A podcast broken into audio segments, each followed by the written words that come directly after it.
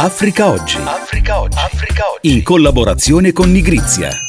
Bentrovati e bentrovate ad Africa Oggi, io sono Luca Del Ponte e con la collaborazione dei giornalisti di Nigrizia e Nigrizia.it torniamo ogni settimana sui temi del continente e sulle relazioni tra Africa ed Europa. La nostra puntata non può che iniziare dal viaggio di Papa Francesco in Repubblica Democratica del Congo e culminato in Sud Sudan. Partiamo proprio dalla R di Congo, un paese dilaniato da 25 anni di conflitto ad opera di centinaia di bande armate per la spartizione dei minerali, soprattutto ad est, dove si assiste a migrazioni forzate e a terribili forme di sfruttamento. L'omicidio dell'ambasciatore Luca Attanasio, avvenuto nel febbraio 2021 nella regione del Kivu, sono solo l'esempio più noto di una situazione in cui il crimine è la norma. Un pellegrinaggio di 5 giorni, quello del Santo Padre, dal 31 gennaio scorso a questa domenica 5 febbraio. Giù le mani della Repubblica Democratica del Congo, giù le mani dell'Africa. Basta soffocare l'Africa. L'Africa non è una miniera da sfruttare o un suolo da saccheggiare. L'Africa sia protagonista del suo destino. E dunque, come avete sentito, applausi a queste parole di Mario Bergoglio pronunciate nel suo primo discorso di viaggio in R di Congo, nella capitale Kinshasa, a fianco del presidente Felix Tshisekedi. Ne parliamo con il giornalista di Nigrizia Raffaello Zordan per capire innanzitutto la valenza di questa visita e che cosa può cambiare. Ha sicuramente una valenza perché stiamo parlando del paese che ha il maggior numero di cattolici in Africa. Stiamo parlando poi di un paese dove la conferenza episcopale, in particolare il defunto cardinale Monsenguo, quando era eh, lui presidente della conferenza episcopale arcivescovo di Kinshasa, negli anni 90 fu in grado di trovare una mediazione tra le varie forze politiche e creare questa conferenza nazionale sovrana che è l'inizio, il primo inizio di un tentativo di democrazia nel Congo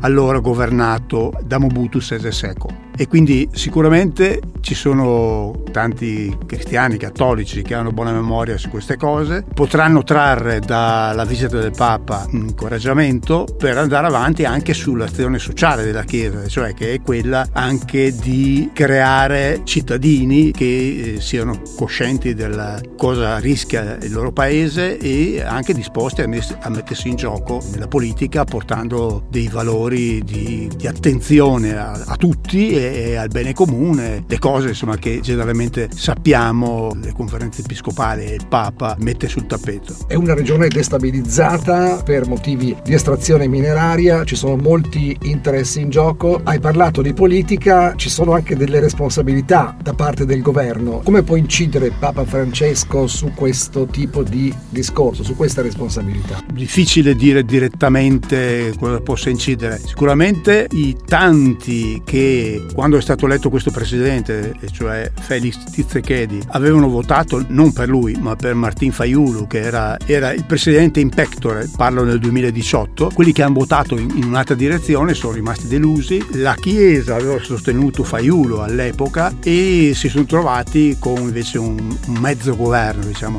Quello che Tizekedi si sta portando avanti in questi mesi, eh, in questi anni, ormai ho detto mesi perché sono gli ultimi mesi, perché si vota il 20 di dicembre, è un uh, governo che fa fatica a fare l'ordinaria amministrazione. Spunti, lo spunto è sempre quello di dire siamo in un paese, siamo cittadini di un paese e dobbiamo garantire a tutti di poter vivere decentemente e anche che non ci siano pezzi di territorio come il nord-est dove non c'è sovranità da parte del Congo. Non è solo un problema legato a scontri generici o legato al fatto che non si riesce a trovare un equilibrio in quelle aree. Cioè sono eh, scontri che sono funzionali comunque. Sono scontri funzionali da un lato, ma la, la cosa principale è che lì si sono incistati 120 gruppi armati, ci sono le attenzioni dell'Uganda, del Ruanda, del Burundi da 30 anni almeno, non semplicemente perché quelli sono gli unici attori. C'è un attore che manca, l'attore che manca è un governo, l'attore che manca è la capacità di utilizzare l'esercito per sconfiggere questi gruppi e ristabilire una tranquillità in quei territori. Questo ha a che vedere col governo, ha a che vedere in parte anche con la missione ONU che è nel nord-est da 23 anni e in 23 anni non è riuscita a fare il suo compito, cioè quello di peacekeeping, non è riuscita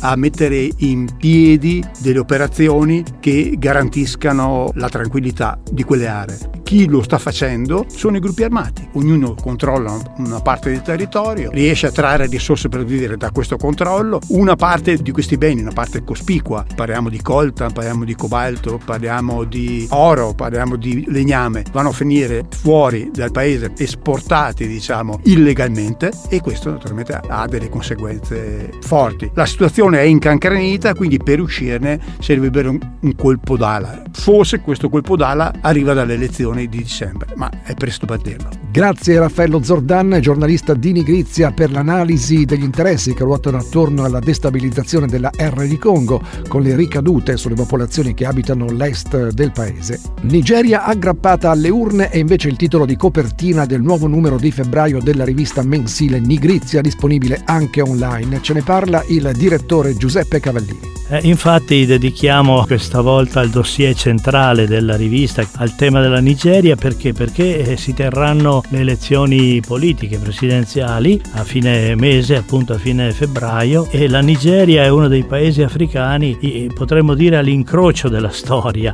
della sua storia, perché si svolgono queste elezioni in mezzo a un grande contesto di instabilità, di crisi sociale, economica, interetnica, con in più le giunte giunta di questo movimento jihadista che ha provocato delle vere tragedie un po' in varie regioni del paese che abbiamo trattato regolarmente su Nigrizia. Ci sono tre contendenti principali per sostituire il presidente Buhari che è al secondo turno quindi si ritirerà. Ecco e tutte e tre però hanno le loro pecche ma da loro uscirà chi dovrà insomma cercare di impostare diversamente la realtà anche politica del paese perché è caratterizzato tra l'altro, oltre che da tutta l'instabilità menzionata, da una crisi economica molto forte e da situazioni di conflitto interetnico che rischia di scoppiare nuovamente, soprattutto in una regione che già si conosce, la regione del, o lo stato del Biafra, che come si sa già eh, ebbe un grave conflitto negli anni 70 perché la popolazione Igbo che lo abita tentò di rendersi indipendente dal resto del paese. Quindi questo paese che è stato definito il gigante gigante dell'Africa perché ha oltre 200 milioni, circa 220 milioni di abitanti infatti, pur avendo delle potenzialità incredibili perché è ricchissimo, più ricco di petrolio eh, in Africa, ha una popolazione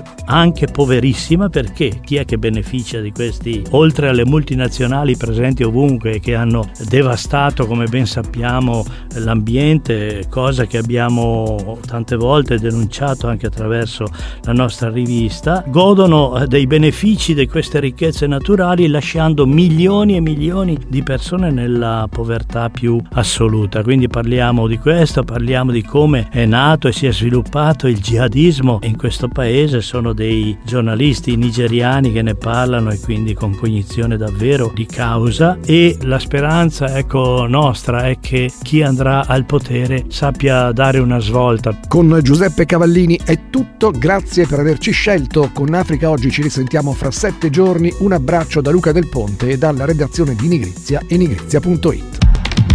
Africa Oggi. Africa Oggi.